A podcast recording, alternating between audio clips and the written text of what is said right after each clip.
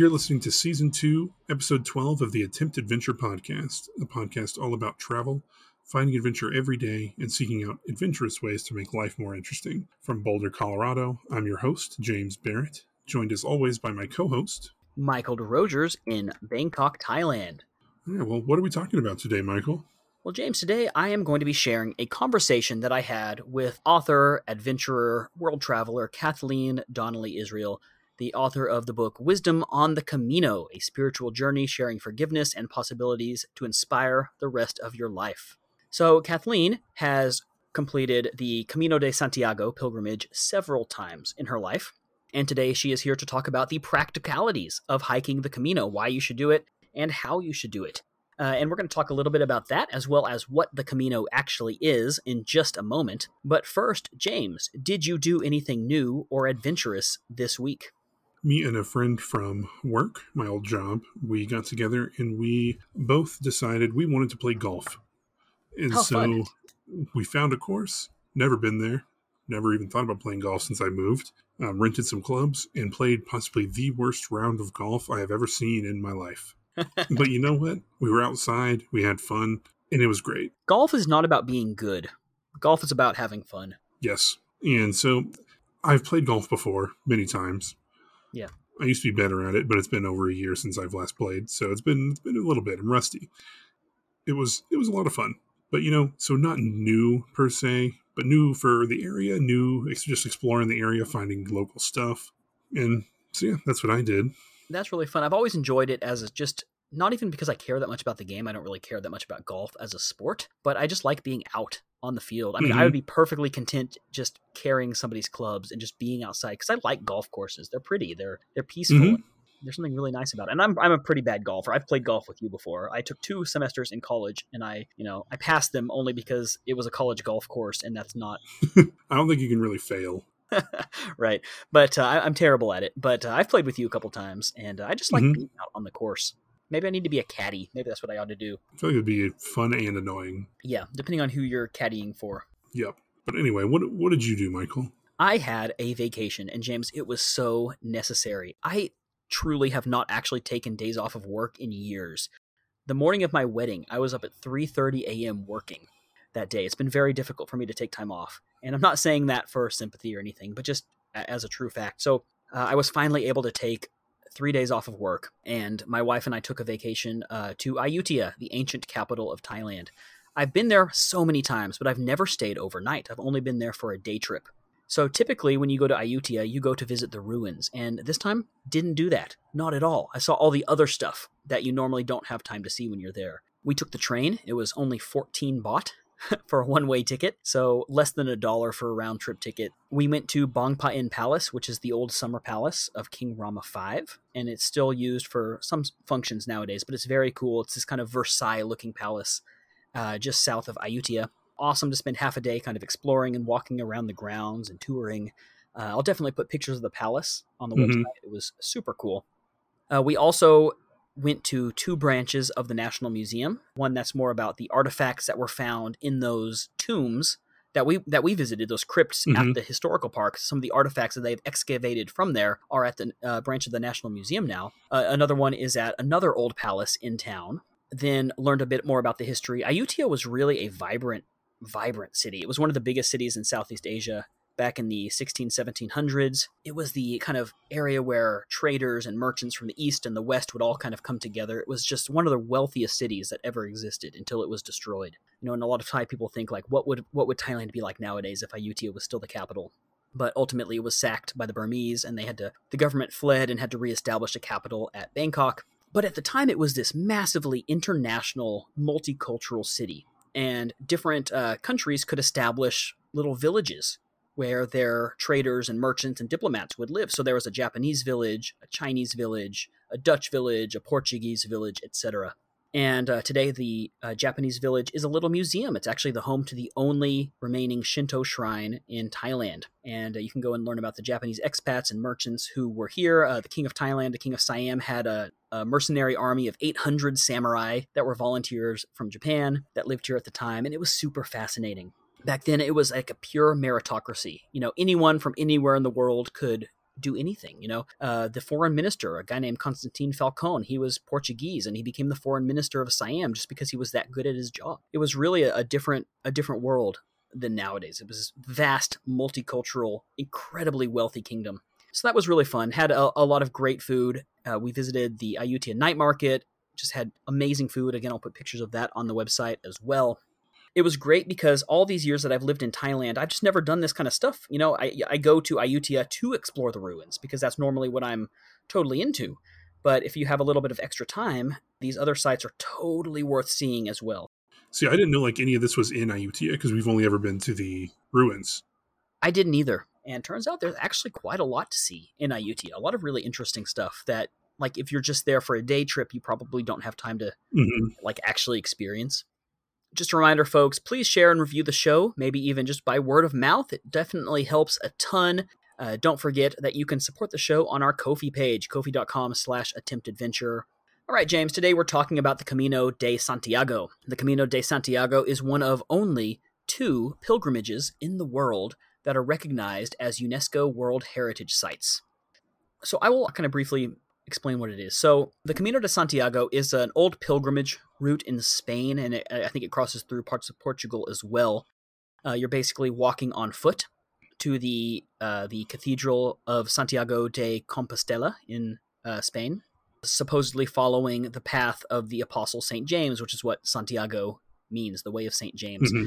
But as we talk about it in the show, people don't just go on this for the spiritual experience, although that's a major part of it. People go on it for fitness and for adventure. You know, you travel the whole way on foot. The symbol of the Camino de Santiago is a shell that you would wear on your backpack or tied to your walking stick. As you're walking, you stay in what are basically hostels along the way. Uh, you can also camp, of course. Um, it can take anywhere between one and two months, depending on your pace, depending on your fitness levels. And if you walk at least 100 kilometers, you receive a document, which is kind of a, a certificate called a uh, Compostela, which looks like a page out of an illuminated Bible. It's beautiful. And that's kind of the marker that you get when you reach the cathedral that shows that you have actually completed it.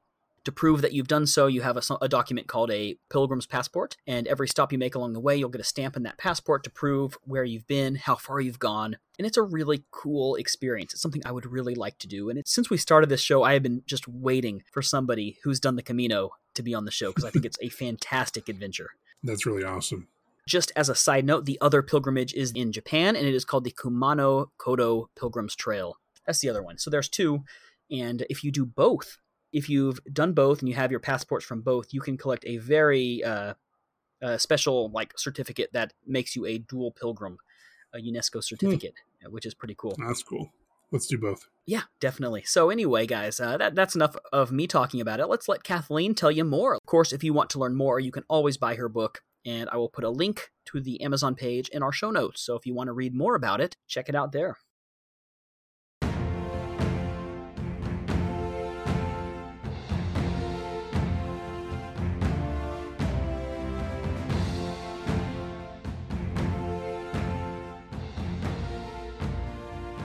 All right. Well, I am so glad that you are here, Kathleen. Welcome to the show. I'm really glad to have you on to talk to our listeners about your adventure today. So, well, the first thing we always like to ask our guests is just tell us who are you and what is your history with adventure? My history with adventure. oh my gosh. I um well, I think I think it started when I was 18 and I went to Hawaii all by myself to be a oh, counselor wow. at a Girl Scout camp on the Big Island. Wow, how cool.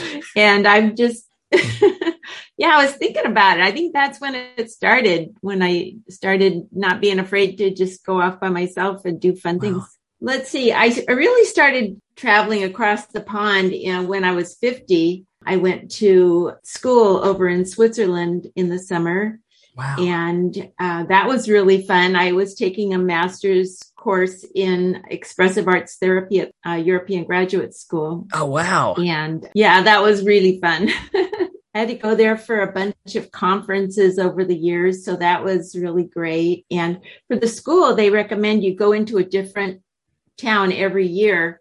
So the first year I went into Milan, and then mm. the second year I uh, went into Zurich And, you know, took a train up the mountain and a bus from the train up the mountain to the school. So that was pretty exciting. My husband traveled a lot.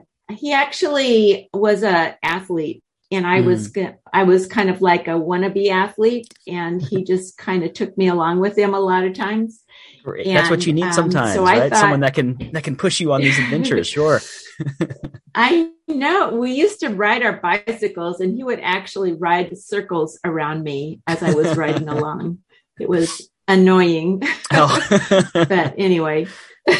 well, yeah, you're here to share us about one specific adventure that you've been on, as well as the book that you wrote, Wisdom on the Camino, a spiritual journey sharing forgiveness and possibilities to inspire the rest of your life. So, why don't you tell us about the book as well as the adventure that inspired it? Yeah. So uh, my husband had Parkinson's disease. He was, mm-hmm. he was pretty sad. He, he, was an athlete and then he got Parkinson's disease. Yeah. And, um, so I had to, I had to be home because I had mm-hmm. to take care of him. So it was years, you know, mm-hmm. and so I went online and I did a lot of um, personal healing, emotional healing with enlightened thought leaders. Each evening I would, I kept buying programs and doing the work and then God would send me a new program and I mm-hmm. study that one. And just over the years, I developed some philosophies of my own from synthesizing all that stuff. Mm-hmm. And I wanted to write a book about it, but I didn't want to seem teachy. So I remembered that while I was on the Camino, I told people about all those things. So I wrote my book about walking the Camino and telling people my philosophies. So that was my, you know, I, I felt good about it. Oh my gosh, it was such a wonderful adventure it was a wonderful thing to write the book because I got to remember all the stuff I did and write it down. That's, that was that wonderful. Is, that is amazing. I, that's one of my bucket list items. I would love to walk the Camino someday. Mm. You know, it's one of one of two UNESCO heritage pilgrimage trails in the world. Um, well, for our really? listeners, maybe who don't know what it is, maybe you could tell them uh, if they if they don't know what is the Camino de Santiago. Yeah, it started back in the 1200s, and um, actually, you know, the apostle of Jesus, that was like the year, I don't know, 33 or whatever mm-hmm. it was, but um, went to Spain to tell people about Jesus, and he did not get any recruits. And uh, so he went back to Jerusalem and they killed him. Mm. And uh, so there's a story about some angels brought him back to Spain and they buried him. Probably people that were guided by angels. I don't know. Right. Anyway, um, so they buried him in Spain, and then in the 1200s, the um, the Moors were in Spain, and the Christians were trying to get him out of there. Mm-hmm. And Santiago, Saint James, appeared and helped them win over the Moors, and so everybody thought that was really cool and so they started the pilgrimage and uh, mm. to his gravesite in Santiago. And so over the years, uh, people been doing the pilgrimage, but it kind of fell away. Way back, maybe in the 70s, I don't really know what year it was. They started resurrecting the Camino. And um, so people from all over the world go and walk the Camino. You know, it, it's like such a gift and it's a spiritual journey. Yeah, it's a pilgrimage. And they have set up on the Camino, they have albergues, which are places to stay. It's like a big room with a bunch oh, of bunk beds. And you can go there and uh, you can stay there. Sometimes they're like five euros, anywhere mm. from five to 12 euros a night, which is like a steal. You have to put up with snoring. Anyway, I, I got over that um, after a while. It was difficult. But yeah, people walk the Camino and the albergues are either set up by families or like municipalities or churches, mm. monasteries, different religious groups. Um, I stayed at one, the people were from England and mm. another one, they were from Holland. Different groups set up the albergues and then you get, you stay there and the different towns, like if there's a grocery store, a lot of times they'll have a kitchen where you can cook stuff.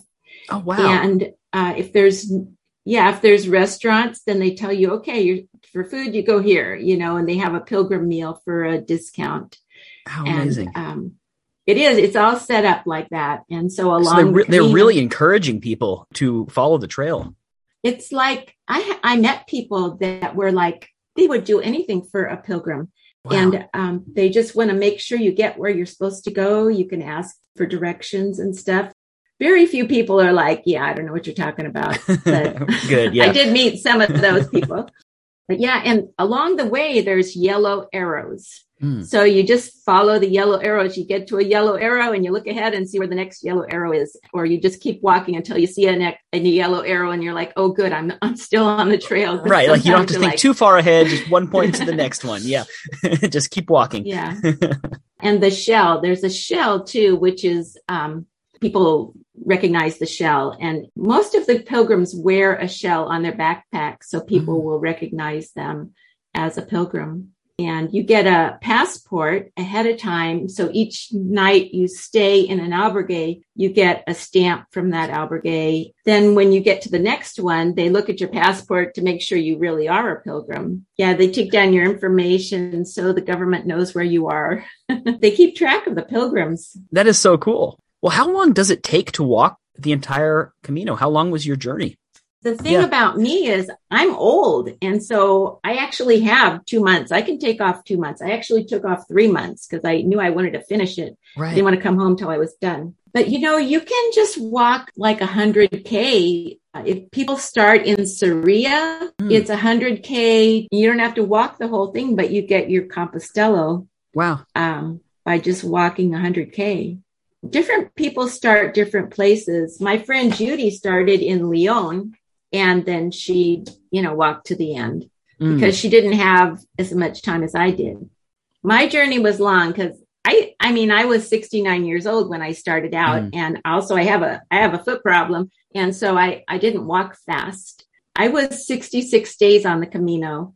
Some people like um, buff people go do it in 35 days. Mhm. Some people do it in 45 days. But actually, I took Holy Week off, so I was Hmm. uh, stayed in a town for Holy Week, and I took every Sunday off because I was walking the Camino, and on Sunday I would get in, and I would be so tired I would just lay down on the bed, and then I Yeah. wouldn't get to mass, and I'm like, well, gee, here I am doing this holy It defeats pilgrimage, the purpose, and I'm yeah. even going to mass on Sunday. So I that's why I decided that I needed to just take Sunday off. Yeah. Any kind of walking, trekking, you can't go nonstop. You have to have that recovery day as well for uh, physical and, and spiritual recovery as well, I guess. Yeah, I a lot of people did not. They Mm. well, you know, it's so long. And then people are like, how, how long can I take off from work? I can't take Well, that long off from work. It's important too. Yeah. And so a lot of people just try and do it as fast as they can. But I found that I did not get blisters. And a Oh, lot good. of people that were going fast got blisters. And Mm. I'm thinking that their poor feet just couldn't take it. And um, I wear negative ion clothes. So Mm. I had negative ion socks. And um, that may have been one reason I didn't get blisters. Um, Right. So, well, how do you plan it? What is the planning and preparation process like? Because it seems it seems almost intimidating to just, you know, fly to Europe and just start walking. But what do you have to do to prepare for it? Well, you got to be a bit buff, you know. And Mhm. so I used to walk with my friend, and we walked five miles three days a week. Mhm. And I didn't even break a sweat. And I thought, oh, I can do this. I can walk five miles before lunch and five miles after lunch. And that's 10 miles. And that's what I'll do every day. And so that's what I did. And then my um, my sister in law decided that I needed to practice on heels, and so she used to take me to hike up hills. And Mhm. then after a while, I was hiking up the hills with my backpack on.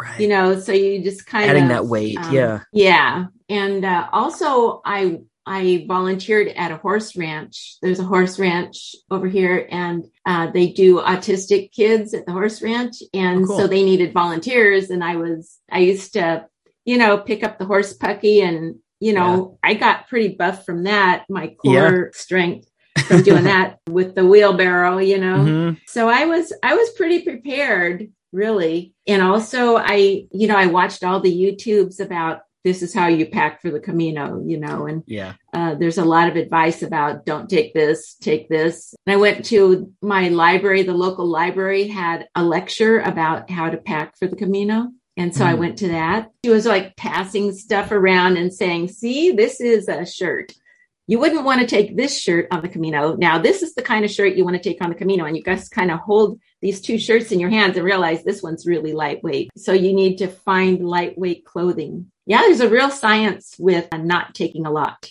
you're not going to a third world country. So, I mean, you can buy deodorant there. You can buy whatever you need. You can buy it there. Sure. Yeah. You don't need to, I mean, you maybe carry one day's worth of food, but you, mm-hmm. you know, you're going to be there a long time and you just, you don't have to carry that much stuff.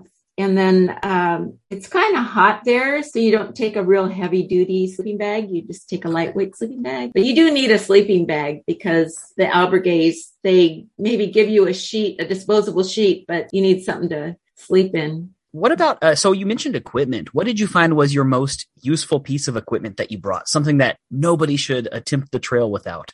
Well, it's really good to have the the thing that you you know, you plug your USB for your phone in, mm-hmm. and then it's got the adapter for Spain or Portugal mm-hmm. or wherever you're going to go.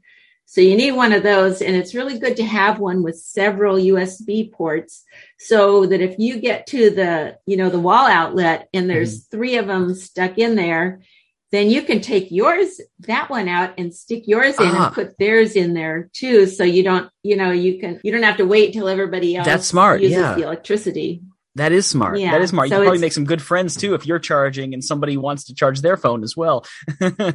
Absolutely. And also, I took a really tiny flashlight. I mean, it was like um, maybe two and a half inches long. Of those like really micro skinny. LED type type ones. That's what it was. Uh, that was really great. One battery lasted the whole trip. Wow. yeah.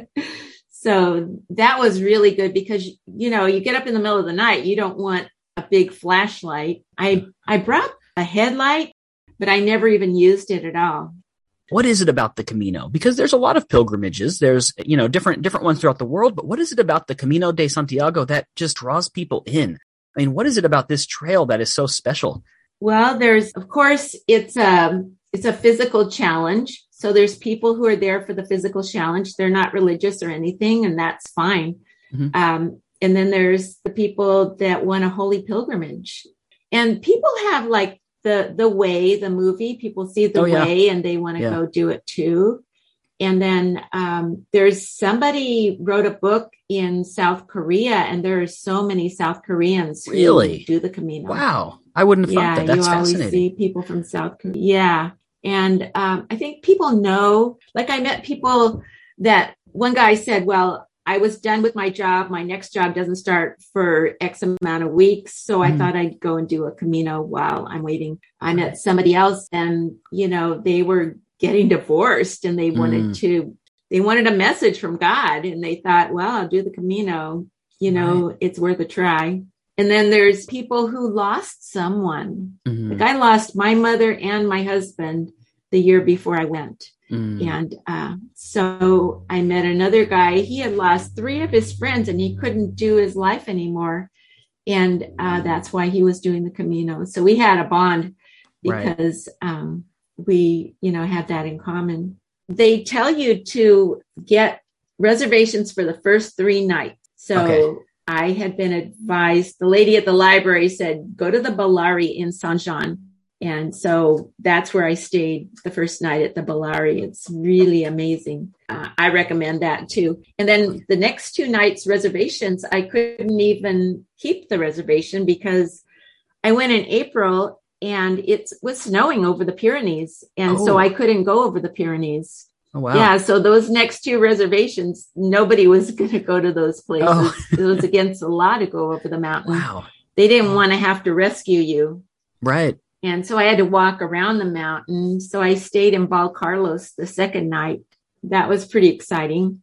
And I met a group of people, everybody that stayed there that night. We made a WhatsApp. And so mm. we hmm. followed each other while we were going oh, doing so the Camino. Fun. And yeah, like a lot of people actually got home about a month before I did. And uh, so they were enjoying watching me do my, my Camino and wow. giving me advice. Oh, you know, if you go to Burgos, stay there two days. There's so much to see and stuff like that. That's really fun. You mentioned the way, and that was one of the things that stuck out to me about that film. It's just the people that he met were as much of, you know, the journey as the journey was itself. And it kind of sounds like there's this sort of camaraderie between the pilgrims on the trail. You know, how often are you somewhere where everyone has the same goal and they may be going about it different ways, but they all Right. have the same goal ultimately? That was wonderful. And also the beauty of the Camino, being out in nature for like two months Yeah. was so beautiful. People told me that Meseta, the Meseta would be boring. And boy, were they wrong. It was mm. beautiful because of the modern farming techniques. You know, you're just walking along and all the way to the horizon, they're growing something with yellow flowers on it Oh, wow. waving in the breeze. And Wow. yeah, and there were red poppies, a lot of red poppies, and just different plants. It's amazing. Last year, I did the Camino in Portugal. I started in Lisbon and walked all the way up Portugal to Santiago. So that was pretty exciting too. Wow. I didn't actually realize that it went through Portugal as well. I didn't realize that there were sort of different Yeah. branches or paths you could take. I mean, over in Europe, a lot of people just walk out their front door and start walking to uh, Santiago. I love that. yeah i mean here in in the us we have to actually get this really high price ticket to go over Yeah. there but those guys they can take a train it's not that much of a big deal for them to go to the camino You mentioned the snow. Were there any other issues with weather that people should be aware of? You know what was really amazing is i tried to get waterproof shoes i Mhm. had some Vasque, you know hiking boots and i tried to get waterproof Vasque hiking boots they were the same thing only gore-tex uh, when i got to the camino they filled up with water Oh. you know and i'm like yeah i mean i paid extra for these Yeah. these waterproof shoes. But now I think the waterproof shoes don't let your foot breathe at Mm. all. And so I don't recommend people get waterproof shoes. Mm. You can just um, have regular shoes and it's going to rain and your, your shoes get wet and you just stuff them with newspaper the night before and, Mhm. you know, you can walk in them the next day. I had never considered that, but I guess the waterproofing keeps the water in as well. and, and that's also Well, not what you want, right? they they said they were waterproof but they they were not. Oh, they were they were wrong. When i was preparing for the camino i tried many many packs. I had i actually bought four packs before i got the right one. And um, rei is great because you can just take things back. So Right. that's what i did. I i bought a pack and i went out and tried it and it maybe got I got sweaty or you know different things were wrong with the pack. And mm-hmm. finally I settled on this one pack and it has a a back thing that holds the pack away from your body so the air can go in between. Oh, right. and somebody saw my pack and they're like wow you have one of those osprey black and orange packs too everybody has them why and i'm like well it was the right size and it Yeah. and it didn't make me sweaty. That's why. so it's a 36 liter pack. I filled up the whole thing. My pack was 10 kilos, I guess, which Okay. is supposed to be a good amount. Another thing you have to do is you need to drink a lot of water. Um, they have agua grande. So I got two agua grandes every day, and Mhm. that is three liters. So it's an agua grande is a liter and a half. So when you start out in the morning, either you get breakfast where you're at or you got to go find breakfast. So Mhm. while you're walking, each town has a bar. You go to the bar to go to the bathroom and Ah. to get some food or drink. Okay. So Good tip. So I, I would go into the bar and then I would buy something and then I would use the restroom. And so like the first one I would buy coffee and then the second one I would buy a tortilla and Mm. over there tortilla is eggs and potatoes. It's Oh, it's like okay. quiche. So That's it's- oh, what wow. they call tortilla. Yeah. Different from. Not it's not a tortilla. right. Okay. Yeah. Okay. And so I would get tortilla. And then I would get maybe like a juice at the next one. And then the Mhm. next one I would buy an agua grande. So I had a one of those, what is it called? A hydration pack, Oh, yeah. you know, yeah, that you the, can suck on the, the the tube. thing. yeah. And so my hydration pack held 1.5 liters. Perfect. So I would just fill up my hydration pack. And then at at the end of the day, I would get another one to, to tide me over till the next morning to keep hydrated. That's important. I'm sure. yeah. well, what was the most difficult part of the journey? Well, one thing that I I knew because I'm an old lady, I knew that I didn't want to fall. Right, and yeah. some of those trails, they're like rocks standing on Mm. end. They're not, you know, they're not something you could walk on. And so sometimes I would just like sit down and scooch down because Right. I was definitely not going to be falling. Yeah. But one of the places that I stayed, there was a lady there and she had fallen in the shower and broke her arm. Oh no. And um, yeah, she was just staying there until she got better. And I Mm. thought, I'm not going to be doing that. So, like, every Yeah. time I took a shower, I wore, my shower shoes. That's one thing you got to take shower shoes. This last time I went, I, I had Crocs for shower shoes. They were the greatest thing because you can get them wet and Yeah. no, they got holes in them. And then I could actually hike in them too. wow. And they tell you to bring your hiking boots plus something else like shower shoes that you can wear in the evening Mhm. so you don't have to wear your hiking boots all the time. Mhm. Another thing that was a problem was crabby people. Um, I guess everyone's hot and sweaty and tired, right? well, even, you know, even some of the people that run the albergues, sometimes they're crabby. Really? And uh, so one of the preparation things is there are crabby people on the Camino, and you need to just not let them ruin your day. You need Mhm. to just realize that, and it's and it's an avenue of growth for you. When you um, meet a crabby person, you need to just let them do that. You know, right. and I in my book I write about I write about the crabby people. it's good to keep in But it- mind. I mean, they're wonderful adventures and things go south and you just keep going. Yeah. And that's one reason why I'm really glad I went alone because Mm. I did not have anybody to complain to.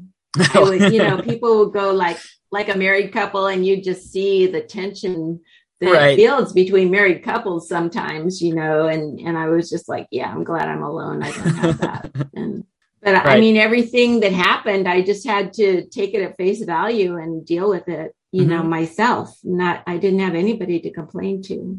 It probably gives you more of that personal growth experience as well if you're going alone and just sort of being open to whatever you encounter i would i would think And really, nobody walks the same speed anyway. So uh, if you walk with somebody, somebody's going to have to walk slow for you, or you're going to have to walk fast for them. yeah one or the other. But I did, I hooked up with people sometimes. Then after a while, you, I mean, you kind of got to get away from them somehow so you can walk your own Camino, Right. You know, but it, it's, it's fun to meet people and to find out how they live and stuff. And really so much advice that I Mm. really appreciated along the way. And then I got to share my teachings too. what were maybe the most amazing experiences that you had alternately what are some of the funniest moments that you've had what are some of your best stories along the trail Well, I um, there was this really great experience. I was walking along, and I think it was Saint Anton's. Um, it was a, I think it was a convent. So I was Mm. walking along, and I saw these this um, ruins far off in the distance, and it it had oh, it's so beautiful. It had spires and all kinds of stuff, and I, I mean, just charming. And I just kept walking towards it, and when I got to it, I there was giant arches, and I just thought, wow, out here in the middle of nowhere, somebody built a convent. Yeah. And they made it so beautiful. It was incredible, but it was a ruins. I mean, walls were gone. So I walked into it and I heard like this Irish fairy music. Huh. Yeah, it was beautiful. And I was walking in, and then over to the right, there was this guy. He was like a Filipino guy, Mhm. and he had a t shirt on and a kilt. huh I mean, a white t shirt and a kilt. and he was standing behind this. Uh, I know. it was so great. He was standing behind this. Um, I guess it was a refrigerated bar or something. And he was sitting there making egg salad sandwiches and putting them in little plastic bags. and I was like, Do you have any coffee? Oh, first I said, Do you have a restroom? Mhm. And he said, Yeah, over there. So I went over to the restroom and I went in there and it was like not exactly completely concealed, oh no but I know. And Mhm. I thought, well, at least it has a door. So Yeah. I went and used the restroom and then I walked over and I bought a coffee from him. and um, I didn't need a sandwich at all. Uh-huh. He had a watermelon there. He said, um, "Yeah, if you want a piece of watermelon," and I'm like, uh, "I think so. I'll just uh, take the coffee." And anyway, it was just it was so incredible. Like it was like what? What It sounds like a dream. Yeah. I know it was, and I, it was so charming, and and I loved it. And then I just walked on. You know, um, what stopped was a Knights Templar castle. I, it wasn't a Mm. castle; it was like a monastery. And inside there was a lady, and she was serving coffee to people. And she had these little cups that were like two inches high. So she was serving coffee to everybody. And then I noticed she ran out of coffee. And so she went out of the place and got some more coffee and came back. But it's really plastic cups. She Mhm. wasn't using soap. oh. and and I was just like, oh. but I mean it was too late, right? right, right.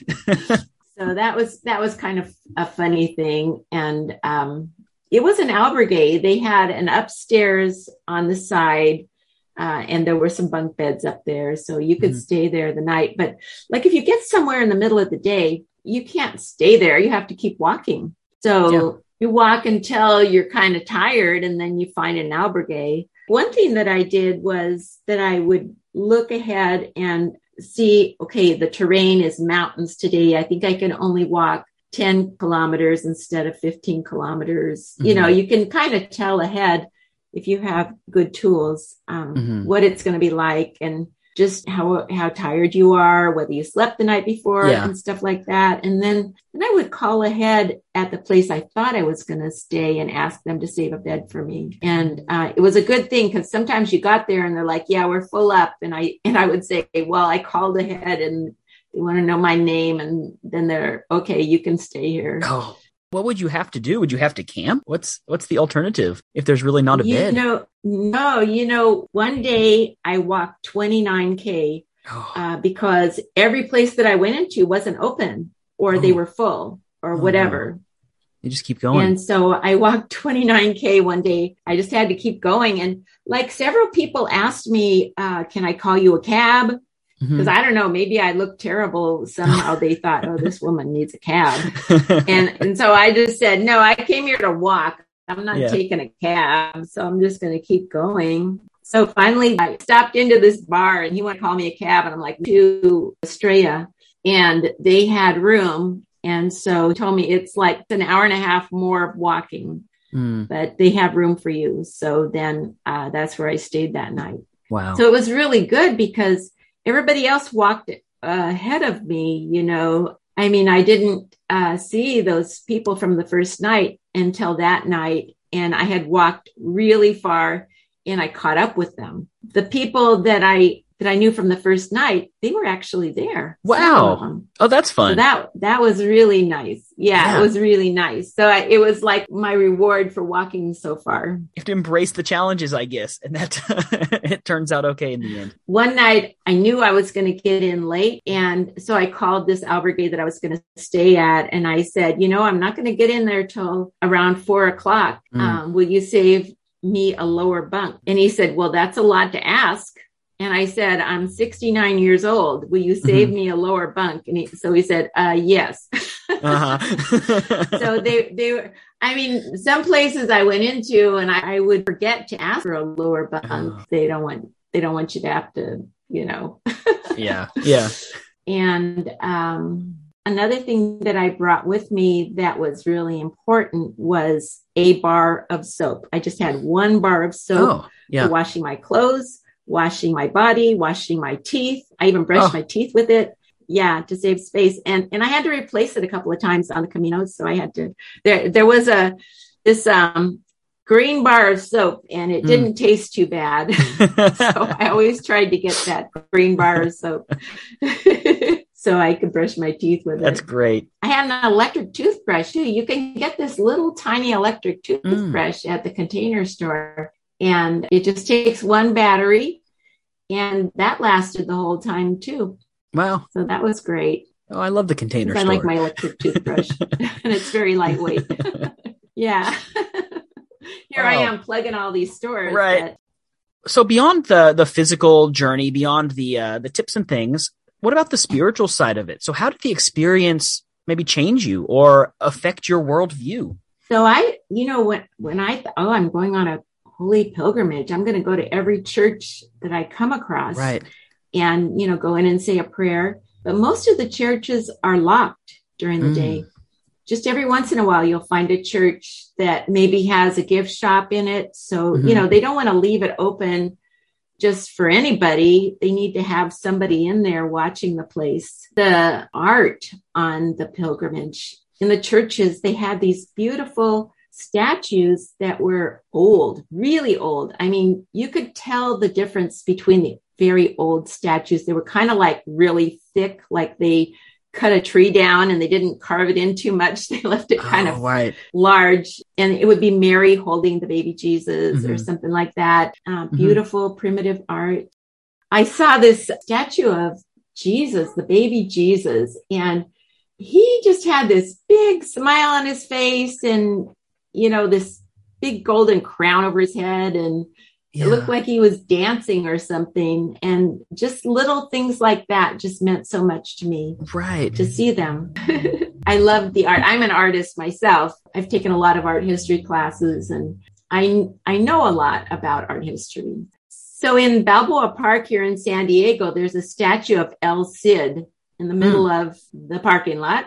And when I got to, I think it was Burgos, they had the coffin of El Cid, and it was just like, oh my gosh, the coffin of El Cid. Wow. You know, yeah. I know who El Cid is. right. How cool. So, yeah, that was really cool. And another thing over there is they have a lot of buildings that were designed by Gaudi. Mm. So in Astorga, they have a palace designed by Gaudi. And wow. in the um, the basement in Burgos at the cathedral, they have a lot of architecture, like it's like drawings and models by Gaudi of buildings mm. that he has designed. So that was really cool. I just the people I met, like when I was trying to get out of Burgos and I was like, how do I get out of here? You know, I, I didn't see any yellow arrows. And yeah. so I asked this lady and she started to tell me where to go. And then she said, you know what? I'm going that way. I'll just walk with me. Okay. Oh, nice. And so I told her, Oh, you're my angel. Thank yeah. you. And she said, well, if that's all I have to do to be an angel, I'm really glad.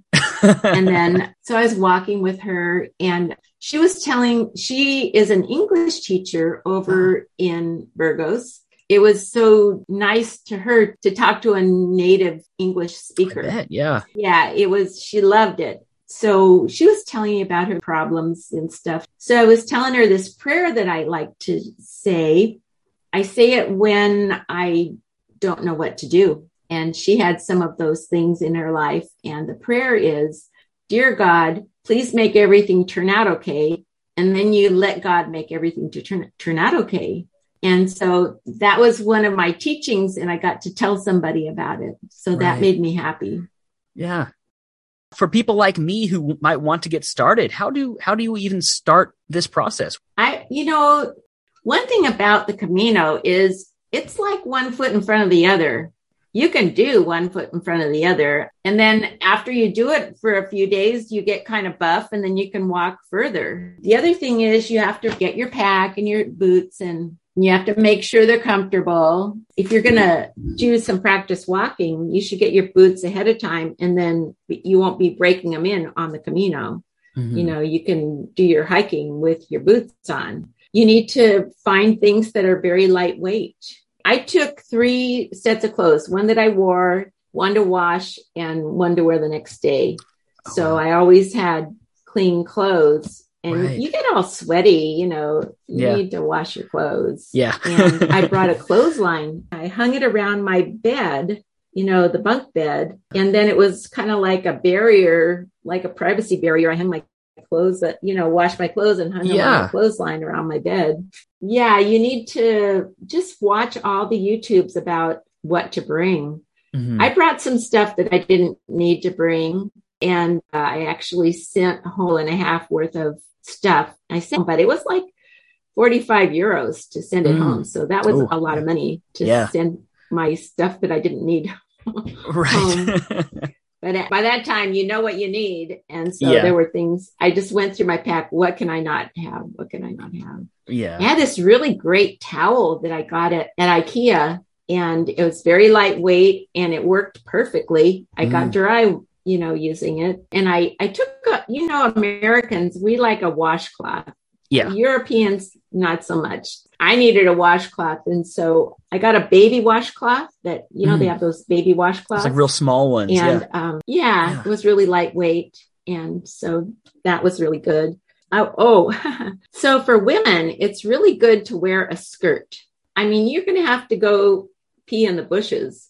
I mean, men, they have their outdoor plumbing. You can just, you know, you can be like that Filipino guy, have your kilt on. But ladies- yeah, right, right. But ladies have to like, you know, bare Yeah. their butt to, you know, and that's no fun. And so, so anyway, uh, halfway through, Mhm. I made myself a skirt out of one of my pair of pants. oh, So I just cut it up. I had Yeah. some fingernail scissors and I cut it up and then I got a some thread and I sewed it together. So I had a There you go. skirt. right. Wow. These are the little practical things people wouldn't think of. and a skirt is not it because you're Right. still gonna have to bare your butt if you have a skirt. So yeah, you need a skirt. Right.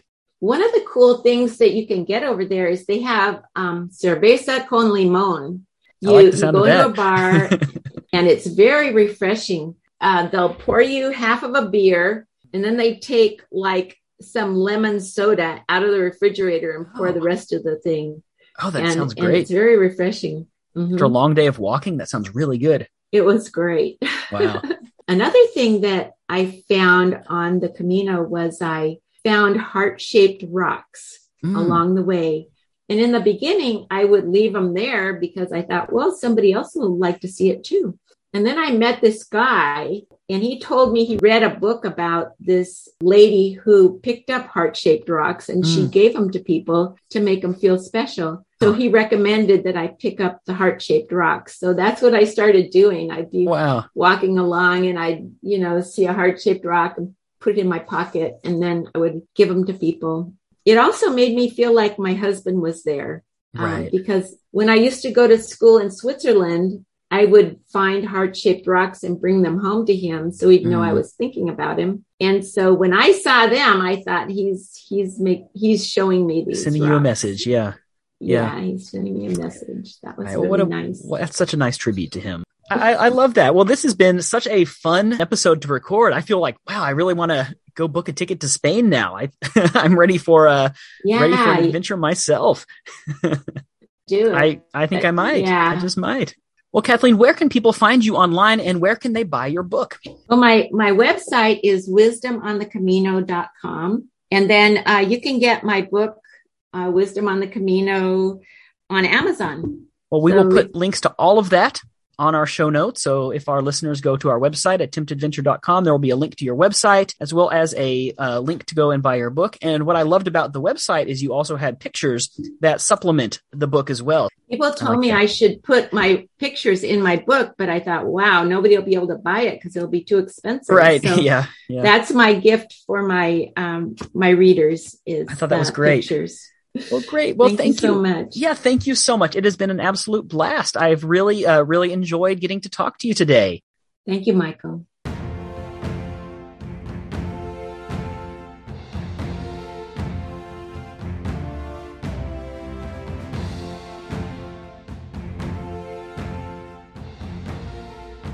All right, James, we're back.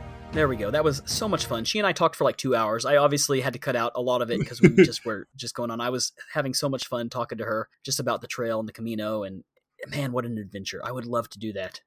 I think my favorite my favorite part or the part that that tickled me the most was when she called the place she was going to be staying that she was getting in late and she was like yeah I, can you save me a bottom bunk and they're like no that's that's asking too much we can't do that she was like i'm 69 years old and they're like okay Right.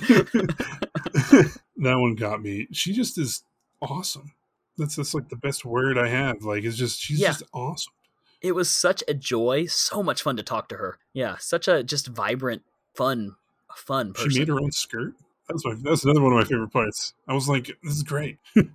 Kathleen, I I'm disappointed that I was not there to speak with you. You sound Yeah. just absolutely awesome, and I hope one day to either speak to you, meet you, whatever. You you sound you're great. I would love to do it. I would totally do I'm that. so ins- like I'm just inspired. That's all I got. Seriously. I mean, I would love to do something like that. Just take, you know, a couple weeks and walk. You know, I think that you can learn a lot about yourself on a journey like that. That's great. Awesome. So there we go. So thank you so much, Kathleen. And guys, again, you can check out her book and her website. I will put links to all of that in the show notes on attemptadventure.com. So check it out. Alrighty, James. Sir, it is now time for our favorite segment, and that is, of course, Adventures in the News. Uh, and this week, it's your turn. It is. This one is from from NPR. A marble slab in storage turned out to be an ancient Greek yearbook. Researchers in the United Kingdom have found that an ancient Greek inscription on a 2,000 year old marble tablet is actually something resembling a yearbook for a graduating class. Um, wow. It sat in the National Museum Scotland collection for over 130 years without ever being looked at. So, what it really is, there are 31 names, some of them nicknames. It says things such as Theogas for Theogenes and Dionysus for Dionysodoros, which is a mouthful. Yeah. It says using their short names was very unusual. Um, it likely indicates the graduates had some sort of camaraderie. These are 31 young men um, within a cohort who finished their year long civic and military training. Interesting. It refers to the Emperor Claudius, the fourth ruler of the ancient Roman Empire from AD 41 to 54. So that's really it. I mean, That's that just, just blew my mind. that is really cool. Again, for those of you that don't know, I went to school to be an archaeologist. That is my that was my career choice. My degree is in archaeology. So stuff like this, I was I saw it. I was like, ah man, I gotta. And and that's something I would love to do an episode about as well. Talk about the digs you've been on because you've actually been in some archaeological sites. You've Mhm. worked at a few of them before, and I would love to hear about that as like an episode of the show sometime. And I'm sure our Yeah, definitely. like that too. What's the most famous adventure movie of all time? Indiana Jones, who was a terrible archaeologist, by the way. we won't get into that, but he was a terrible archaeologist. He's a looter. Um, but anyway, Harrison Ford, if you're listening, come on the show. We can talk about it. He would not want to talk about that. He would only want to talk about airplanes. But not a new safe plane, an old unsafe plane. He is the worst pilot. That's all I got. He's not a good pilot. How many times has Harrison Ford crashed his airplane? How, ma- how many? Five. It's it's bad. Five? I don't know, but it's it's a lot. It's more than it should be, Let's which see. is zero. Um, does Harrison Ford did Harrison Ford get his pilot's license revoked? That's the first Google search. Uh, no, no, he did not. There's a whole article here: Harrison Ford's airplane mishaps and rescues. I mean, at one point he was taxiing on an active runway. He crashed. Like it's just anyway. So, Harrison, if you're listening, uh, come on the show. We can talk about it. So that's my adventures in the news. That is super cool. You got anything else for us today? I do not, James. Why don't you take us home? All right, ladies and gentlemen, if you enjoyed the show today, please don't forget to subscribe and consider giving us a review on whatever podcast app that you use. If you're feeling generous, a five-star review is very, very helpful. Another reminder about our Ko-fi page, ko-fi.com slash attemptadventure. Again, if you feel like supporting, it does help us a lot. Just helps with hosting the podcast, keeping us up to date, all that good stuff. No pressure at all, but we're not going to hide any content. We're not going to paywall anything. But if you feel like supporting us, there are some membership tiers starting at $2 a month, and you will get some little extra bonuses from that. But again, we're not going to hide any of our episodes or anything like that. You can find more Attempt Adventure on Facebook, Instagram, YouTube, all Attempt Adventure, or our website, attemptadventure.com. There you can find show notes, photos, videos, links, just a ton of good stuff. Again, everyone, thank you so much for listening. It means the world to us that you do. And until next time, keep adventuring.